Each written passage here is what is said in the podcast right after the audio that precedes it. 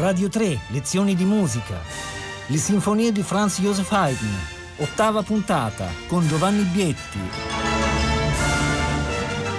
Buongiorno da Giovanni Bietti, benvenuti. Questa è l'ultima puntata del ciclo che abbiamo dedicato alle sinfonie di Franz Joseph Haydn, le sinfonie del primo periodo, le sinfonie che vanno dalla fine degli anni 50 fino alla metà degli anni 60 e oggi parliamo di una delle più famose tra le sinfonie di questo periodo, la sinfonia numero 31, che è famosa con un soprannome, il segnale di corno, sinfonia numero 31 che viene scritta appunto molto probabilmente proprio nel 1765 e subito dopo, a partire dal 66, Haydn cambierà stile, comincerà a scrivere per la prima volta alcune sinfonie in modo minore, il cosiddetto periodo Sturm und Drang. Perché sinfonia del segnale di corno? Questa sinfonia appartiene a un piccolo gruppo di quattro sinfonie, sono questa, la numero 31, la numero 13, la numero 72, tutte, tutte tutte e tre scritte più o meno nello stesso periodo e poi immediatamente dopo Haydn scriverà un'altra sinfonia però completamente diversa, in modo minore, la numero 39. Sono quattro sinfonie che hanno una particolarità orchestrale. L'organico comprende quattro corni, non due. Quindi la sonorità della sinfonia cambia completamente rispetto alla normale orchestrazione con due corni e naturalmente il compositore mette questo aspetto in particolare evidenza. Questa per esempio è una sinfonia che comincia con una fanfara vera e propria, quattro corni che suonano.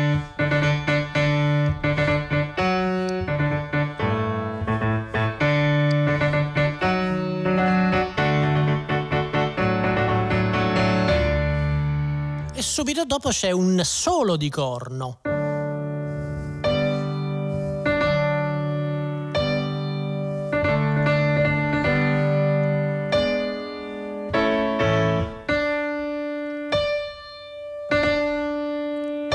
Questo è proprio il segnale, un segnale di caccia queste sinfonie, quasi tutte tranne la numero 39, sono in, nella tonalità di Re maggiore, Re maggiore che evidentemente per Haydn era la tonalità della caccia, il corno naturale in Re era uno dei tagli di corno più diffusi. Per altri compositori, pensate a Beethoven per esempio, la caccia, la natura erano più rappresentate attraverso altre tonalità, il Fa maggiore per esempio. Per Haydn invece è il Re maggiore la tonalità proprio della natura e quindi la maggior parte di queste queste sinfonie sono scritte in Re maggiore con questa sonorità così aperta, così, così ampia dei corni. Ora bisogna dire una cosa, che l'uso dei quattro corni, che può sembrare una innovazione assolutamente unica, ma come questo scrive una sinfonia con quattro corni, in realtà nella musica viennese, di ambito viennese di questo periodo degli anni 60, degli anni 70 del Settecento era abbastanza diffusa. Ci sono addirittura delle sinfonie di Mozart, la più famosa è la K183 in sol minore, una bellissima sinfonia che usa quattro corni.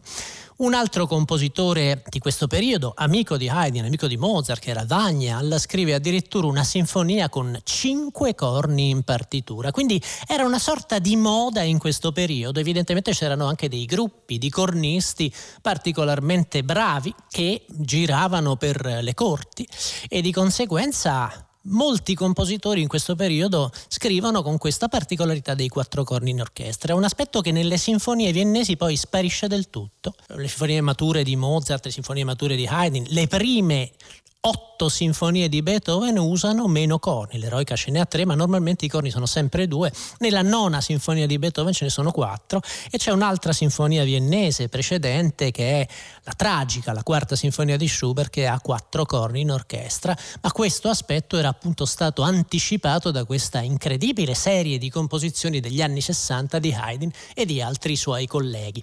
Per capire esattamente qual è il clima del segnale di caccia, e anche l'altro aspetto fondamentale di questa sinfonia, che è la fortissima scrittura concertante, l'uso continuo di strumenti solisti, possiamo sentire direttamente l'inizio del primo movimento della sinfonia numero 31.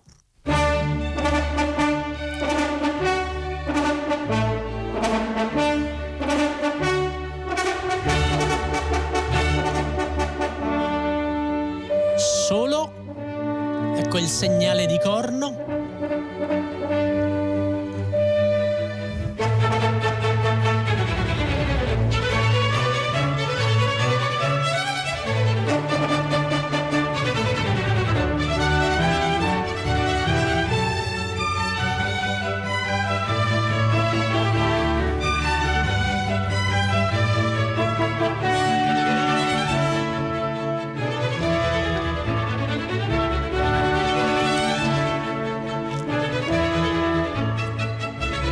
secondo tema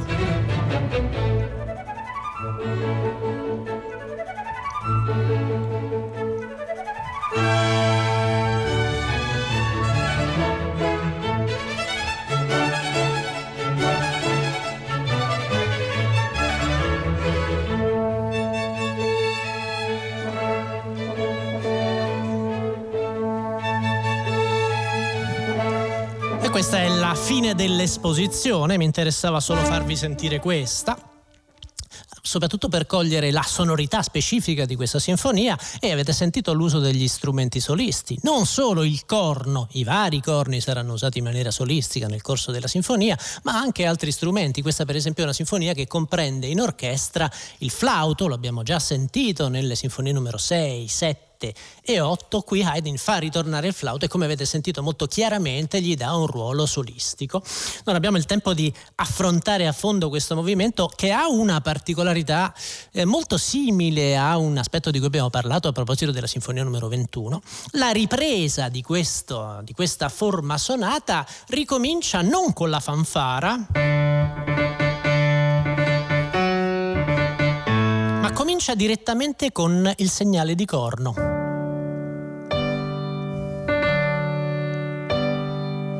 Cioè l'elemento più caratteristico, l'inizio così scattante, squillante del movimento, sparisce dalla ripresa, ma viene ugualmente riutilizzato alla fine del movimento. Il movimento finisce facendoci sentire quello che nella puntata che vi accennavo, la sinfonia numero 21, ho chiamato il poscritto, quindi proprio alla fine il movimento sta terminando e Haydn reintroduce la fanfara che quindi, come dire, termina il movimento con questo gesto trionfale. Una particolarità veramente incredibile di questa sinfonia è il fatto che la stessa fanfara, questa stessa fanfara sarà reinserita di nuovo alla fine dell'ultimo movimento e quindi Haydn collega fra loro il primo e l'ultimo movimento, è uno degli esempi più chiari del pensiero ciclico del sinfonismo haydniano. Questa sinfonia quindi ha delle molte caratteristiche straordinarie. L'uso dei quattro corni fa parte di questo piccolo gruppo, l'uso degli strumenti solisti, non è una novità, ne abbiamo parlato. Nel periodo Esterasi, soprattutto Haydn, molto spesso ha proprio il piacere, il gusto di mettere in evidenza le caratteristiche degli, degli strumentisti, dei musicisti che suonano nella sua orchestra.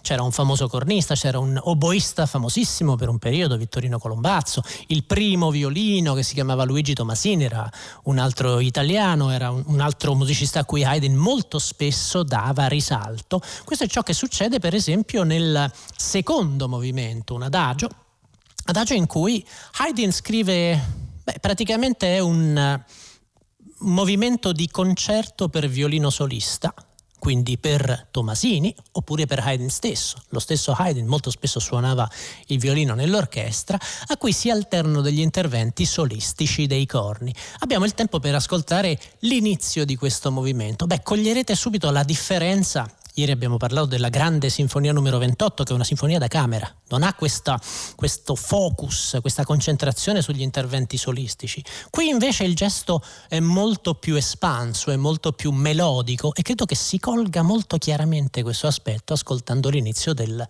secondo movimento.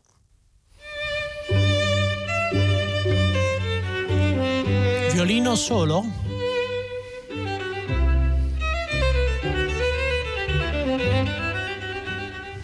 Corni.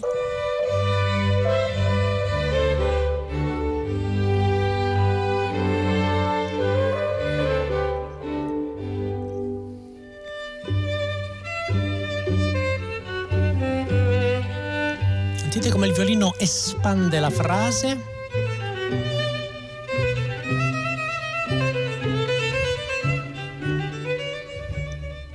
Corni.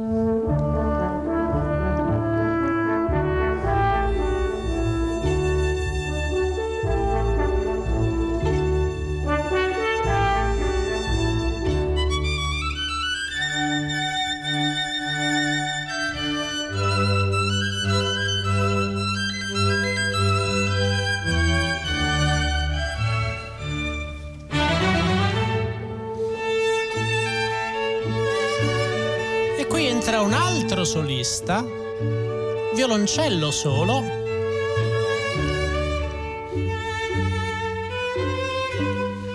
Una sorpresa.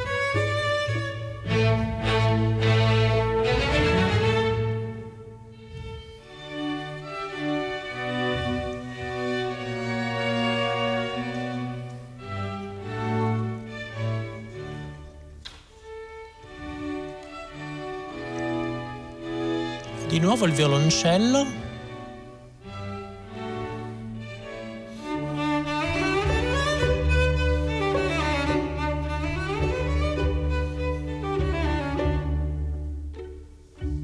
E questa è tutta l'esposizione di questo di questo secondo movimento, che come avete visto è un movimento totalmente concertante. Comincia come se fosse un movimento di concerto solistico per violino, poi ci accorgiamo che ci sono i corni, due corni in sol e due corni in re, tutti e quattro si alternano gli interventi solistici e poi si aggiunge a sorpresa anche il violoncello solo. Questa quindi è una di quelle sinfonie in cui l'aspetto concertante viene messo da Haydn in primo piano. Vi ho detto molto probabilmente queste sinfonie, che soprattutto nel periodo Esterasi sono numerosissime, ma in realtà continueranno a manifestarsi di volta in volta. Ancora nelle londinesi, nell'ultimo ciclo haydniano di cui abbiamo parlato qualche anno fa, ci sono molti interventi solistici. Sicuramente queste questi momenti concertanti avevano lo scopo preciso di valorizzare di dare spazio ai musicisti dell'orchestra. Non dimentichiamo che per gran parte dell'anno Haydn e la sua orchestra si trasferivano nella residenza di Esterasa che comincia a essere costruita esattamente in questi anni, qualche anno prima del 65 sarà completata più o meno in questo periodo e eh, lo stesso compositore ce lo dirà, cioè io perché ho sviluppato uno stile orchestrale così particolare? Perché, è una frase bellissima, so, ero costretto ad essere originale. Ero praticamente isolato dal mondo musicale. Vienna e Sterasa non sono lontanissime, solo che Haydn ovviamente era lì in residenza, non aveva la possibilità di muoversi e quindi sperimentava continuamente avendo a disposizione una piccola orchestra però di qualità eccezionale con dei grandissimi solisti. Avete sentito a che altezze si spinge il violino?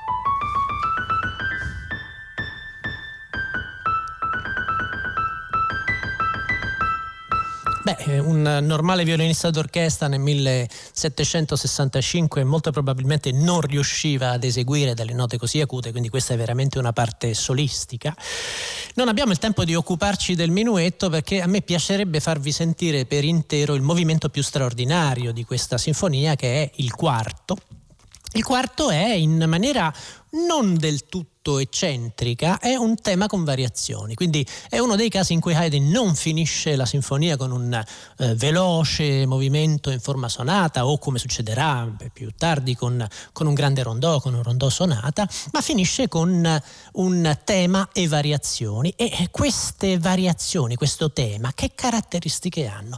Bene, è un esempio, secondo me, veramente fra i più importanti della pratica orchestrale haydniana perché Haydn costruisce il percorso delle variazioni attraverso l'orchestra. Ci fa sentire il tema nella sola sezione degli archi.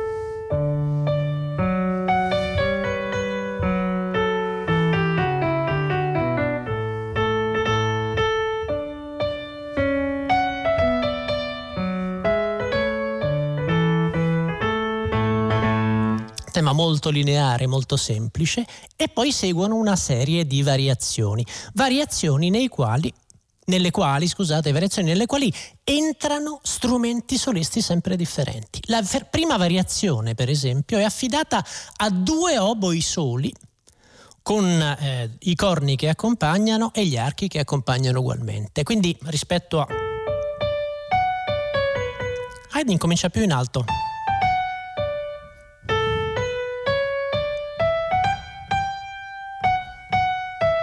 Si alza, si, si schiarisce il tessuto, il colore di questa variazione. La successiva invece è affidata a un violoncello solista che suona il registro acuto, ma quindi evidentemente il registro comincia ad abbassarsi. Gli oboi lo alzano, il violoncello lo abbassa. E questa è la logica del movimento.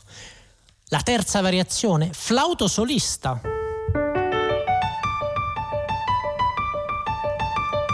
ancora più acuto?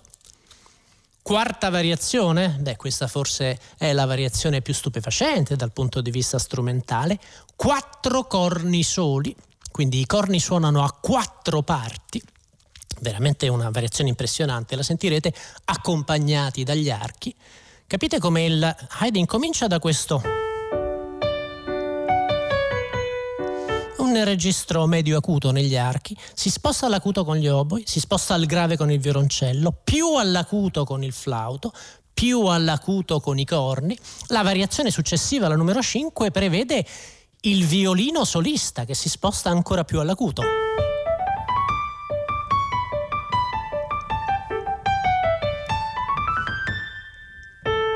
E raggiunge il punto più acuto in assoluto del movimento.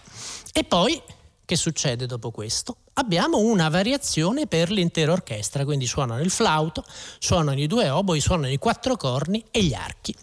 È la fine del percorso, evidentemente, o perlomeno questo è quello che Haydn vuole illuderci che sia. Perché? Perché subito dopo sentiamo un'altra variazione in cui il tema principale è affidato al contrabbasso, al violone solista, cioè allo strumento più grave dell'orchestra. È un classico scherzo ediniano, uno scherzo meraviglioso. Sembra che il percorso sia compiuto, manca ancora qualcosa. Se ci pensiamo con questo costante gioco di spostarsi all'acuto, spostarsi al grave, all'acuto ancora, al grave ancora, all'acutissimo con il violino solista, bene, mancava il, il grave estremo del contrabbasso. Haydn ci illude con la variazione a piena orchestra e poi dopo lo fa arrivare, ce lo fa sentire. Dopodiché abbiamo un altro scherzo terzo. Il contrabbasso finisce la sua variazione, c'è un accenno di come se ci fosse una variazione in minore.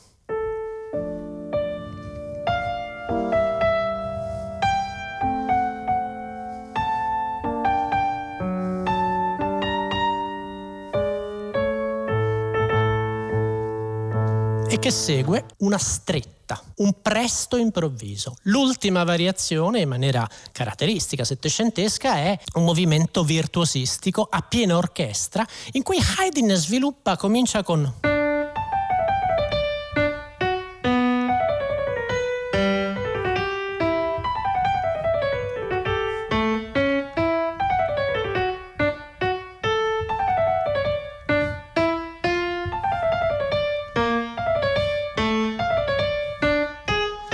questi accenti irregolari interni a questa stretta, a questo istante conclusivo. Haydn vuole una volta di più sorprenderci e l'ultima sorpresa, come vi ho già accennato, arriva nelle ultime battute del movimento dove il compositore ci fa riascoltare in maniera veramente incredibile la fanfara con cui era cominciata l'intera sinfonia.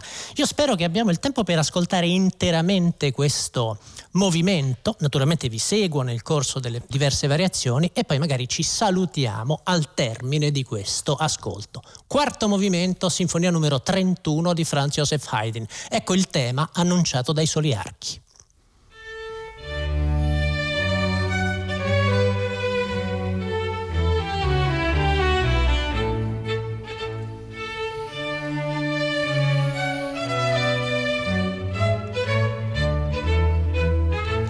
ripetizione.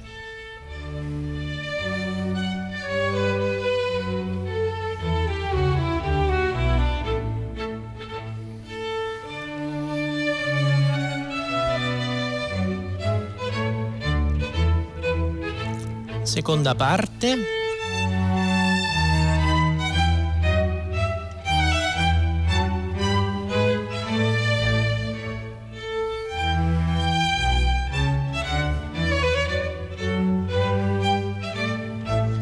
Ripete anche la seconda parte.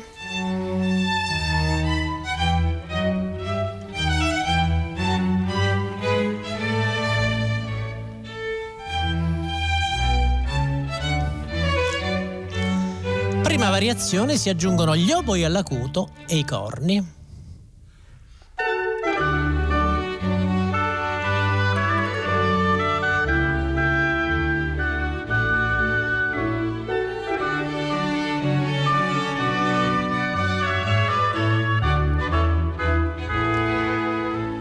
Ancora.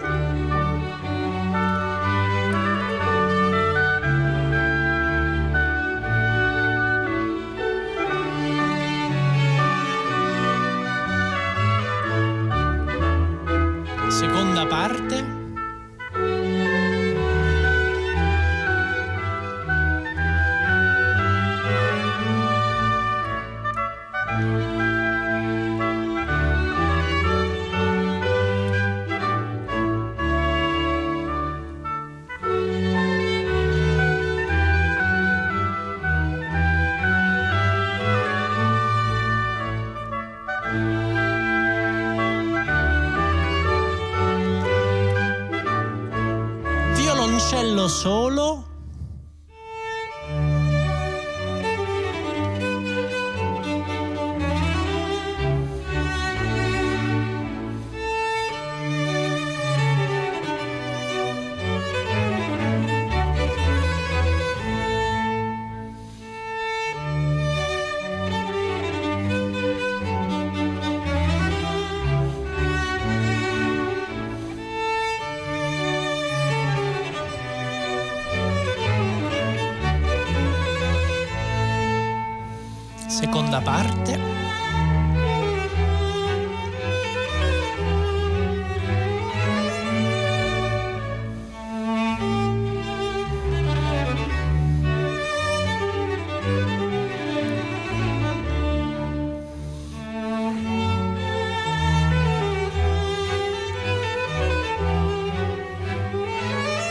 Come suona acuto il violoncello.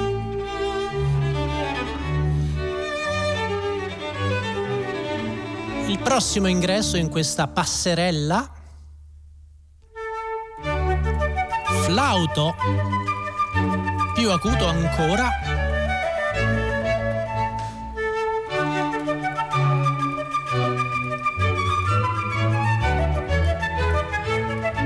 Risentiamolo.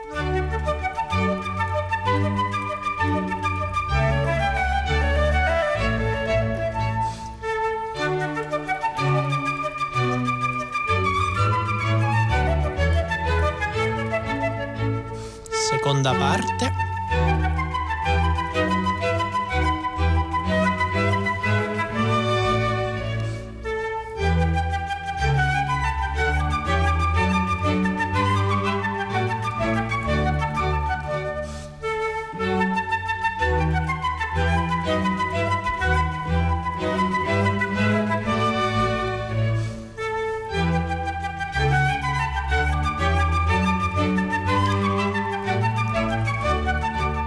I grandi protagonisti della sinfonia.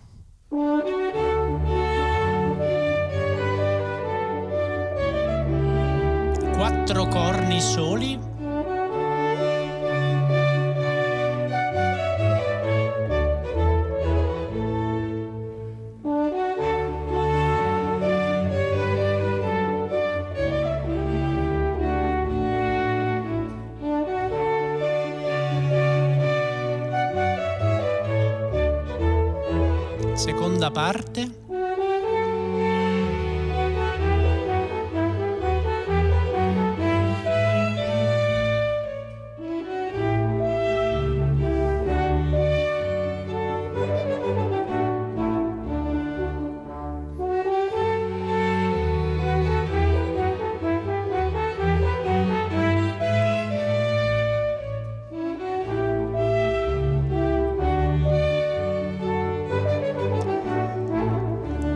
Variazione più acuta, violino solo.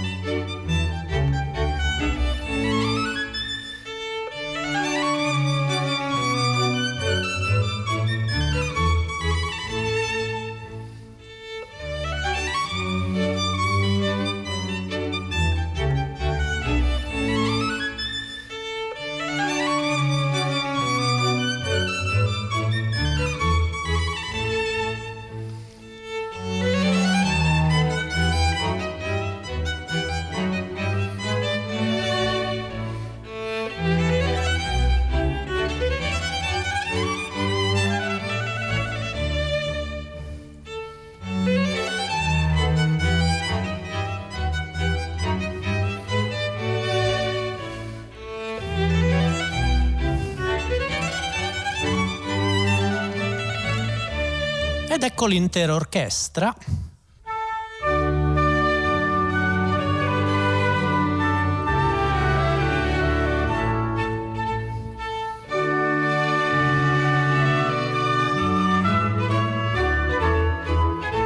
Sentite che questa quasi non è una variazione, è la ripresa del tema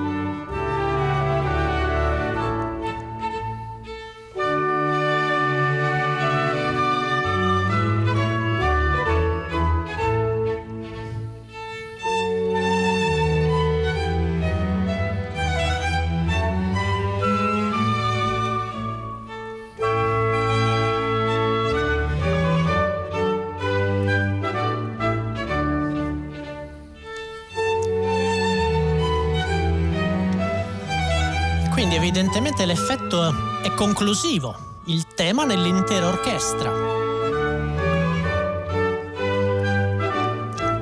È finita? No.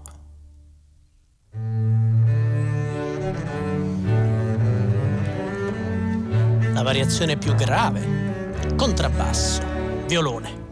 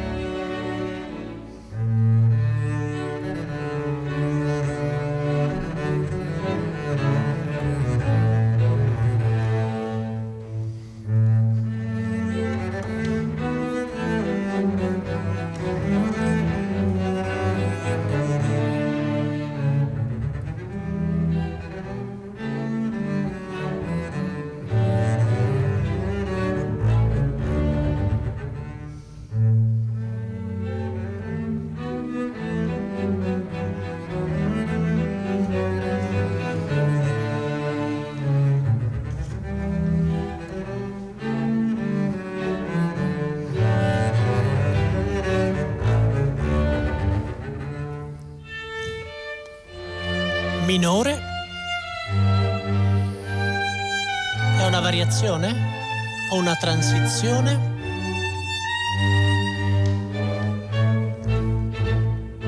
Ed ecco lo sfogo finale per l'intera orchestra.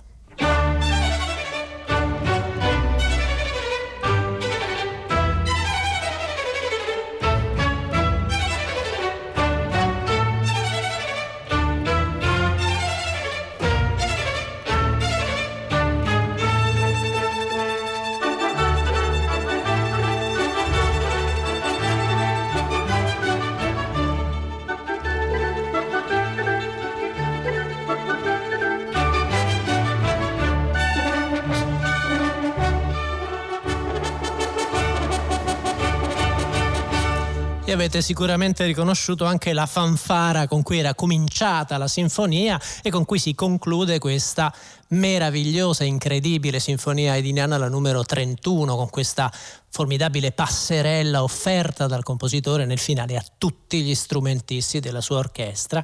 Ne approfitto per salutarvi, finisce questo ciclo haydniano, speriamo di andare avanti con le sinfonie dei periodi successivi, di sicuro per me è stato un viaggio a dir poco entusiasmante, spero di avervi trasmesso non solo parte del mio entusiasmo verso questi pezzi, ma anche una parte della bellezza formidabile che questi capolavori continuano a riservarci ogni giorno e ogni volta che li sentiamo. Buona giornata da Giovanni Bietti.